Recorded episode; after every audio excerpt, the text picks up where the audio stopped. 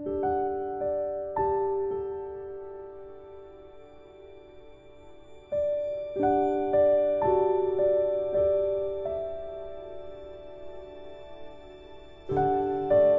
10.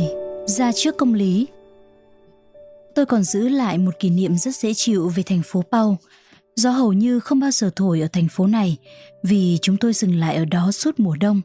Ngày ngày cứ ở trên các đường phố, các nơi công cộng và các nơi người ta đi dạo, cho nên tôi rất thích cái thuận lợi không có gió đó.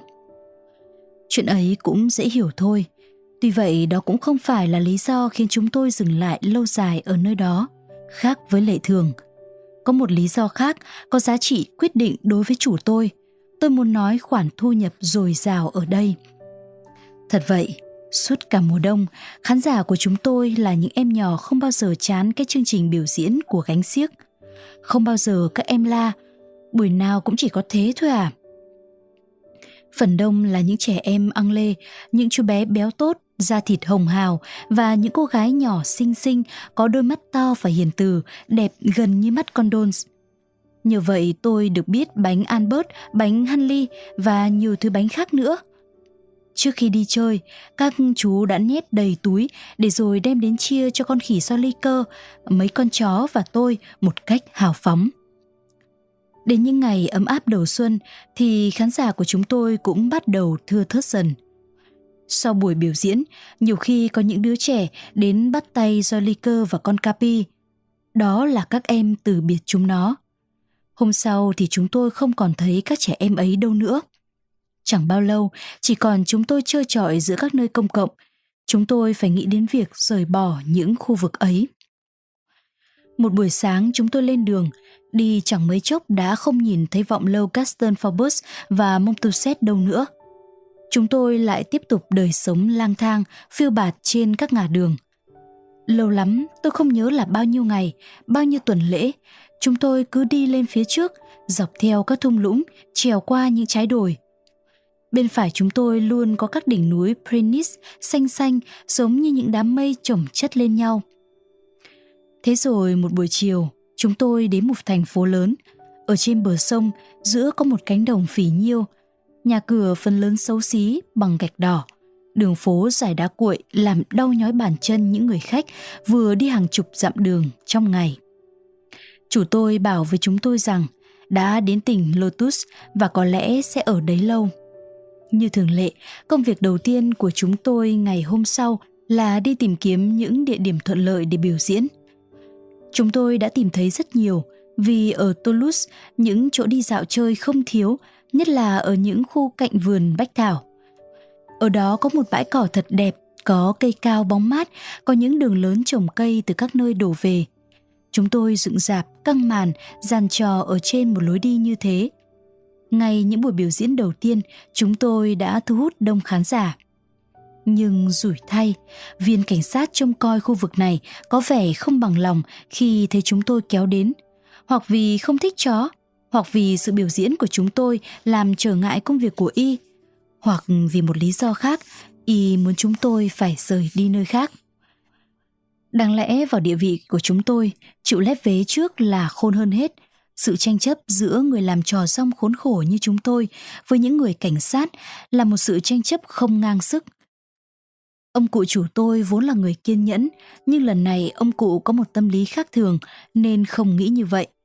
Tuy rằng hiện nay ông cụ chủ là một người làm siếc chó, vừa nghèo khổ, vừa tuổi tác, nhưng ông cụ có tính tự trọng. Hơn nữa, ông cụ lại hiểu biết quyền lợi của mình. Uhm, nghĩa là, theo như lời giải thích của ông cụ, ông cụ tin chắc rằng sẽ được bênh vực nếu không làm điều gì sai trái với pháp luật hay điều lệ cảnh sát. Do đó, ông cụ không chịu theo lệnh viên cảnh sát khi hắn ta muốn đuổi chúng tôi đi khỏi đại lộ. Khi chủ tôi muốn dằn cơn nóng của mình xuống thì ông thường hay dùng cái lễ phép của người Ý của mình quá mức. Qua cách thưa gửi của ông cụ, người ta tưởng chừng ông cụ đang bẩm báo với những nhân vật cực kỳ quan trọng. Thưa ngài, đại diện chính quyền cao quý. Ông cụ ngả mũ trả lời viên cảnh sát. Ngài có thể cho chúng tôi xem điều lệ nào của nhà chức trách đã cấm những kẻ làm trò hèn mọn như chúng tôi, đem cái nghề tầm thường của họ trình bày ở nơi công cộng này không? Viên cảnh sát trả lời không cần phải bàn cãi mà phải tuân lệnh. Cụ Vitalis đáp. Hẳn là thế và tôi cũng hiểu vậy. Do đó tôi xin hứa với ngài là tôi sẽ xin tuân lệnh ngài ngay tức khắc khi ngài cho tôi biết là ngài đã chiếu theo điều lệ nào mà ra lệnh cho tôi. Hôm đó viên cảnh sát quay lưng đi. Trong khi đó chủ tôi cầm mũ, khuỳnh tay và khom lưng đi tiễn hắn với một vẻ kính cẩn vờ vịt. Nhưng hôm sau hắn trở lại, bước qua dây thừng bao quanh dạp hát của chúng tôi và nhảy sổ vào giữa lúc chúng tôi đang biểu diễn sôi nổi. Hắn sẵn giọng nói với cụ Vitalis. Anh phải buộc mõm con chó của anh lại. Buộc mõm chó của tôi lại à? Có một điều luật cảnh sát quy định như vậy, anh phải biết. Chúng tôi đang biểu diễn vở Con bệnh tẩy ruột. Vì biểu diễn lần đầu ở Toulouse nên công chúng rất chú ý. Sự can thiệp của viên cảnh sát làm cho họ phàn nàn và kêu ca. Thôi đừng có phá đám nữa, để cho người ta biểu diễn xong đã nào. Nhưng cụ Vitalis lấy tay ra hiệu đề nghị công chúng yên lặng và công chúng làm theo. Rồi ông cụ ngả chiếc mũ dạ, vừa tiến lại phía viên cảnh sát, vừa cúi mọp người chào ba cái, cúi thấp đến nỗi lông mũ quét dưới cát. Cụ hỏi, có phải ngài đại diện chính quyền đáng kính đã truyền lệnh cho chúng tôi buộc mõm diễn viên của chúng tôi lại không? Phải, buộc mõm chó của anh lại và làm nhanh lên. Cụ Vitalis kêu to, có ý nói với công chúng hơn là nói với viên cảnh sát. Buộc mõm con Capi, Zebino và Dons lại. Ngài sơ ý đó chăng? Nếu con bệnh mà đeo trên mõm một cái giọ thì làm sao vị danh y bác học Capi cho anh ta uống thuốc? Tôi mạo muội dám xin lưu ý ngài rằng thuốc thì phải uống qua đường miệng mới có tác dụng. Trước mắt chư vị khán giả đây, bác sĩ Capi không đời nào cho bệnh nhân dùng thuốc bằng đường khác đâu. Nghe câu đó, mọi người phá lên cười, cười lăn cười lộn. Rõ ràng là người ta đồng tình với cụ Vitalis và người ta chế giễu viên cảnh sát. Nhất là người ta càng vui thích trước những trò nhăn nhó của con Soliker. Chú khỉ đứng ngay sau lưng vị đại diện chính quyền, làm điệu làm bộ, cũng khoanh tay như viên cảnh sát, rồi cũng ưỡn người chống nạnh, đầu ngửa ra đằng sau, với một bộ mặt nhăn nhó và dáng điệu uốn éo, thật là lý thú. Viên cảnh sát có vẻ là nóng nảy, phần thì bực tức vì những lời nói của ông cụ, phần thì điên tiết lên vì những tiếng cười của công chúng. Hắn quay phát người lại. Thế là hắn trông thấy chú khỉ đứng chống nạnh với một tư thế anh hùng sơm. Người và vật đối diện nhau mấy giây đồng hồ, nhìn nhau dường như muốn thi đua xem bên nào cúi mặt trước. Thế là tiếng cười lại nổ ra, ồn ào, tràn lan và chấm dứt câu chuyện. Viên cảnh sát sơ quả đấm dọa chúng tôi, thét. Ngày mai không một mõm chó lại thì liệu hồn, tao sẽ đưa ra tòa, tao chỉ nói thế thôi. Trong khi viên cảnh sát dạo bước cút thẳng, thì ông cụ vẫn cúi gập người làm đôi, vẻ rất kính cẩn. Sau đó cuộc biểu diễn tiếp tục. Tôi tưởng cụ chủ tôi đi mua dọi mõm chó, nhưng ông cụ không làm gì cả. Tối đến, ông cụ cũng chẳng nhắc tới chuyện cãi cọ với viên cảnh sát, tôi bèn đánh bạo nhắc ông cụ. Nếu ông muốn cho con Capi khỏi bứt tung cái dọ mõm trong buổi biểu diễn ngày mai thì cháu tưởng là nên đeo cho nó trước đi và trông chừng để cho nó quen dần chứ. Thế cháu tưởng ông sẽ bắt chúng nó đeo một cái dọ sắt à? Chà chà, cháu lo cái lão cảnh sát ấy nó muốn quấy rầy ông đấy. Cháu cứ yên tâm, ông sẽ cố thu xếp để ngày mai tên cảnh sát không thể đưa ông ra tòa mà đồng thời mấy chú học trò của ông cũng không đến nỗi phải quá khổ. Mặt khác nhá, giải trí cho công chúng một tí cũng tốt thôi. Nhưng cái thằng cha cảnh sát ấy, nó sẽ làm cho ta thu gấp bội. Nó không ngờ là nó sẽ đóng một vai hề trong cái vở ông soạn riêng cho nó. Cái đó sẽ làm cho các tiết mục biểu diễn của chúng ta được ừ, thay đổi đôi chút, nhưng cũng sẽ không đi quá chớn đâu. Mà muốn làm như thế thì ngày mai cháu sẽ đi ra chỗ diễn trò một mình với con Soliker cháu răng thừng ra và chơi một vài bản độc tấu. Khi đã có đủ số khán giả xung quanh cháu và tên cảnh sát cũng tới rồi, thì ông sẽ dắt đàn chó ra và lúc đó vở hài kịch sẽ mở màn. Tôi không tán thành ý kiến đó cho lắm. Tôi không thích đi xếp đặt cuộc biểu diễn một mình như thế. Nhưng mà tôi bắt đầu hiểu biết chủ tôi và biết lúc nào mới có thể làm trái ý ông cụ. Trong hoàn cảnh hiện nay thật không mảy may hy vọng làm cho ông cụ từ bỏ ý định bài trí lớp kịch nhỏ của mình. Vì vậy tôi quyết định làm theo cụ. Ngày hôm sau tôi đến địa điểm thường ngày và răng dây thừng. Tôi vừa mới dạo vài nhịp đàn thì ở khắp nơi người ta đổ đến đứng chật ních khoảnh đất tôi vừa vạch ra. Trước đây, nhất là khi ở thị xã Pau, chủ tôi đã dạy tôi chơi thụ cầm. Bây giờ tôi gầy mấy bài mới học không đến nỗi tồi lắm. Trong các bài đó có một bài dân ca Nalep có điệp khúc mà tôi vừa ca vừa đàn và luôn luôn được hoan hô. Tôi đã thành nghệ sĩ về nhiều mặt, cho nên khi gánh hát của chúng tôi được hoan nghênh thì tôi sẵn lòng tin rằng đó là tài hoa của tôi. Tuy thế ngày hôm đó tôi cũng có đủ lương tri để hiểu rằng không phải cốt để nghe bài dân ca có điệp khúc của tôi mà người ta chen chúc quanh vòng dây thừng. Những người nào hôm trước đã được chứng kiến cuộc cãi cọ của viên cảnh sát, ngày hôm nay lại đến và kéo luôn cả bạn bè đến nữa. Ở thành phố Toulouse này, người ta chẳng ưa gì cảnh sát. Người ta cũng tò mò muốn xem cái ông già người Ý này xoay sở ra sao. Dù cụ Vitalis chỉ nói gọn lỏn có mấy tiếng, Vâng, thưa ngài, đến mai. Mọi người cũng thừa hiểu rằng cuộc gặp gỡ thách thức giữa đôi bên báo trước một tấn kịch lớn. Người ta sẽ có dịp để cười cợt anh chàng cảnh sát vụng về cáu kỉnh ấy. Sự sốt sắng của công chúng ở đó mà ra, cho nên khi thấy chỉ có mình tôi và con Soliker thì nhiều người đã ngắt lời tôi để hỏi xem ông già người Ý có đến không. Ông cụ sắp đến đấy. Tôi trả lời và tiếp tục hát bài dân ca. Người đến không phải là chủ tôi mà là viên cảnh sát. Con Joliker trông thấy hắn trước, thế là nó khuỳnh tay chống nạnh, ngửa đầu ra đằng sau, đi đi lại lại, người cứng đờ, ngực ưỡn ra uy nghi một cách lố bịch. Công chúng phá lên cười và nhiều lần vỗ tay khen ngợi. Viên cảnh sát trưng hừng, đưa mắt giận dữ nhìn tôi. Tất nhiên cái đó càng làm cho công chúng cười ngặt cười nghẽo. Tôi cũng buồn cười, nhưng mặt khác lại không yên tâm. Việc sẽ kết thúc thế nào đây? Khi có cụ Vitalis ở đây thì ông cụ đối đáp với viên cảnh sát, nhưng bây giờ chỉ có mình tôi. Phải thú thật rằng tôi rất bối rối, không biết làm thế nào xoay sở nếu hắn hỏi mình. Bộ mặt hắn làm tôi không hy vọng cái gì tốt lành cả. Hắn giận dữ, cơn thịnh nộ đã làm cho hắn như điên như dại. Hắn đi đi lại lại trước vòng dây thừng và khi hắn đi sát người tôi, hắn có một cái nhìn nghiêng khác biệt làm cho tôi e ngại là câu chuyện sẽ kết thúc không hay cho chúng tôi. Con Soliker không biết là tình thế nghiêm trọng nên vẫn cứ đùa cợt. Nó cũng đi đi lại lại sát vòng xây thừng nhưng ở phía bên trong, còn tên cảnh sát đi lại ở phía bên ngoài. Đi qua trước mặt tôi, nó cũng nhìn nghiêng một cách khác biệt, vẻ mặt hài hước đến nỗi khiến công chúng cười rộ lên. Tôi không muốn làm cho tên cảnh sát giận dữ đến cực độ, tôi bèn gọi con Joliker. Nhưng quả không phải lúc con Joliker sẵn sàng vân lệnh. Cái trò chơi này làm cho nó thích thú. Nó cứ tiếp tục đi đi lại lại theo điệu cũ, vừa đi vừa chạy và nó lẩn tránh không để cho tôi bắt. Tôi không hiểu làm sao lại xảy ra sự việc đó, Chắc có lẽ cơn giận đã làm cho tên cảnh sát mất lý trí rồi.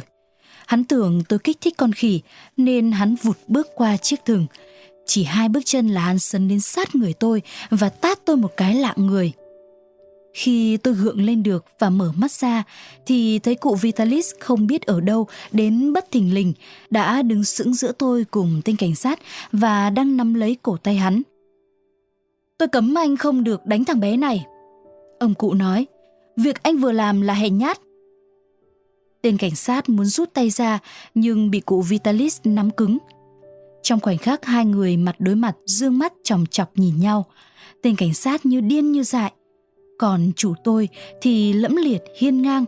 Ông cụ ngừng cao cái đầu phủ tóc bạc rất đẹp, mặt ông cụ đầy vẻ oai nghiêm và phẫn nộ. Trước cử chỉ đó, tôi tưởng tên cảnh sát chỉ còn cách độn thổ cho rồi. Nhưng nào phải thế, hắn vung mạnh một cái, giật tay ra, túm lấy cổ áo chủ tôi và đẩy ông cụ đi một cách thô bạo. Cụ Vitalis phẫn nộ, đứng thẳng người lên, giơ cánh tay phải đánh mạnh vào cổ tay tên cảnh sát để buộc nó thả ra. Anh muốn làm gì tôi nào? Tao muốn tóm cổ chúng mày, đi theo tao về bóp. Muốn đạt được mục đích ấy, hà tất anh phải đánh thằng bé này. Không cần nhiều lời, chúng mày hãy đi theo tao. Cụ Vitalis đã bình tĩnh trở lại, không cãi lại, cụ ngoảnh mặt bảo tôi.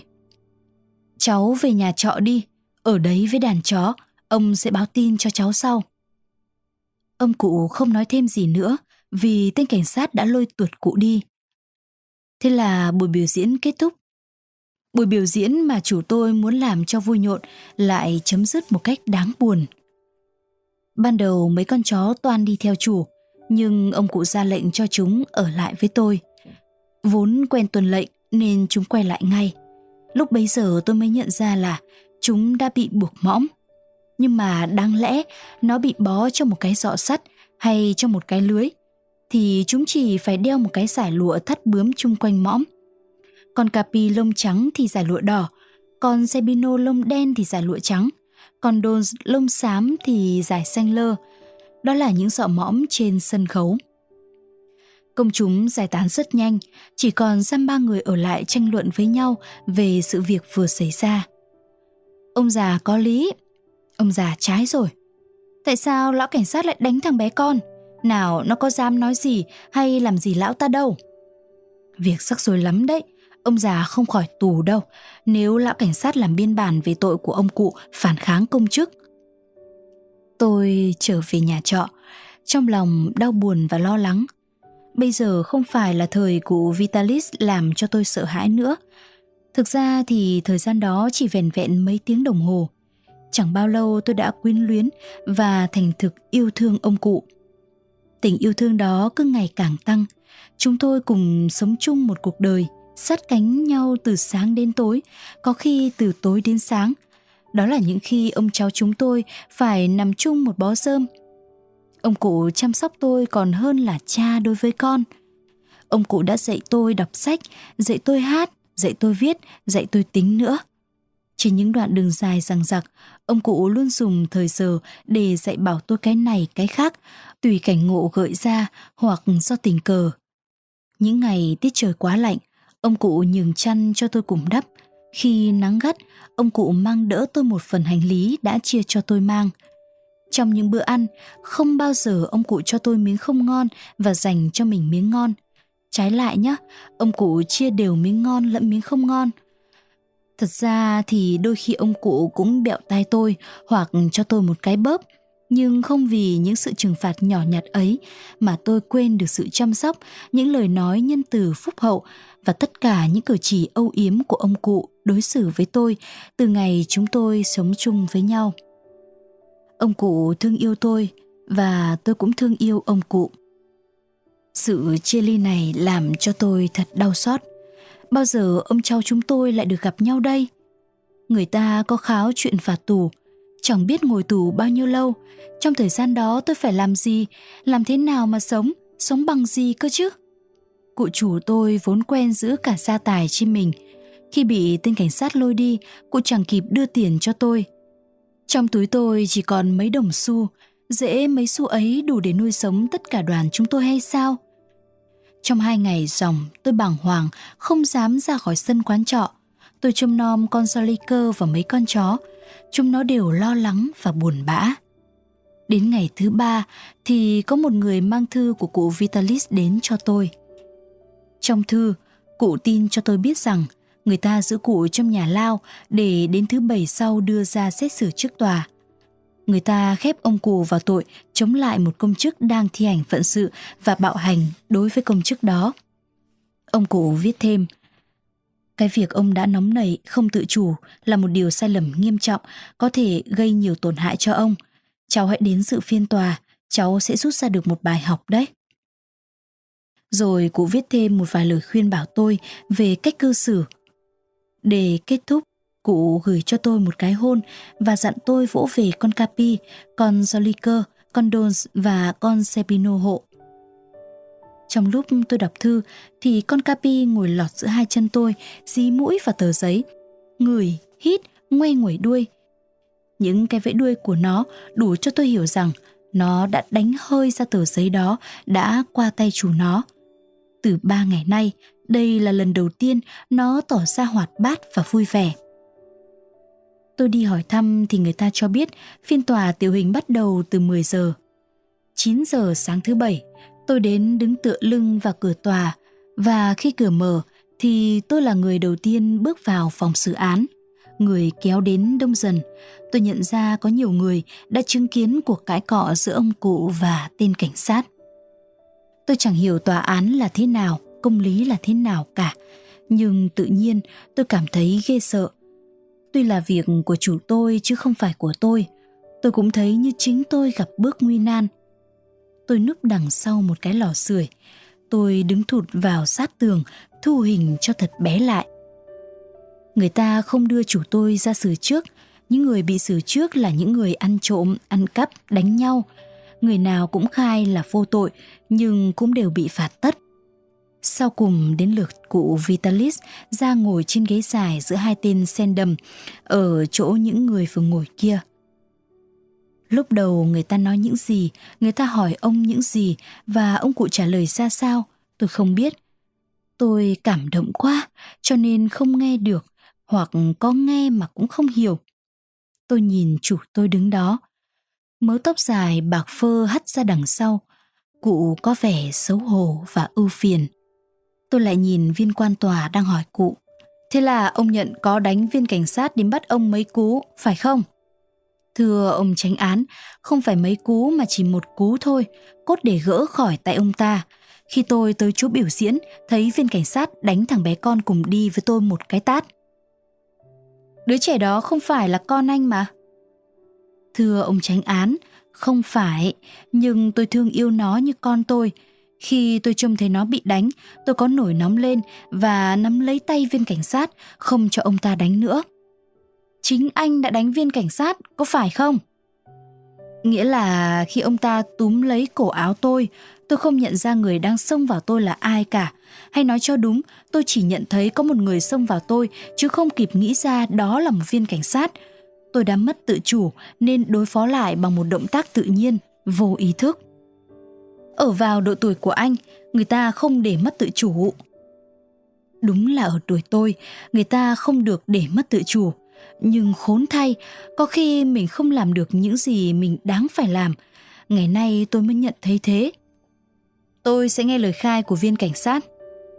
Viên này kể lệ sự việc đã xảy ra nhưng nhấn mạnh về việc người ta đem con người, giọng nói và điệu bộ của y ra mà chế giễu hơn là việc bị đánh. Trong khi y khai trước tòa, đáng lẽ cụ Vitalis phải chăm chú nghe thì ông cụ lại nhìn khắp bốn phía. Tôi hiểu ngay là ông cụ tìm tôi. Tôi bèn rời chỗ đang nấp, len lỏi giữa những người đứng xem để chen lên hàng đầu – Ông cụ trông thấy tôi, gương mặt buồn rầu của ông cụ bỗng sáng lên. Tôi cảm thấy là ông cụ sung sướng được nhìn thấy tôi và bất giác, nước mắt tôi giản ruộng. Sau cùng viên tranh án hỏi, anh còn nói gì nữa để tự bào chữa?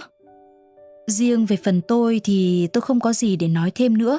Nhưng vì đứa bé mà tôi yêu thương tha thiết, nó sắp phải sống cô đơn. Vì nó, tôi xin tòa mở lượng khoan hồng sớm cho ông cháu chúng tôi đoàn tụ. Tôi tưởng là người ta sẽ trả lại tự do cho ông cụ, nhưng nào có được thế. Một viên quan tòa khác nói gì trong mấy phút, tiếp đó viên tranh án bằng một giọng trầm trầm tuyên bố là Tên Vitalis đã phạm tội lăng mạ và bạo hành đối với một viên chức nhà nước, bị phạt tù 2 tháng và phạt bạc 100 franc. Hai tháng tù ư? Qua màn nước mắt, tôi thấy cánh cửa trước đây đã mở cho cụ Vitalis đi vào phòng xử án, bây giờ lại mở ra. Cụ đi ra theo một người sen đầm, rồi cánh cửa bị đóng lại. Hai tháng xa cách, biết đi đâu bây giờ?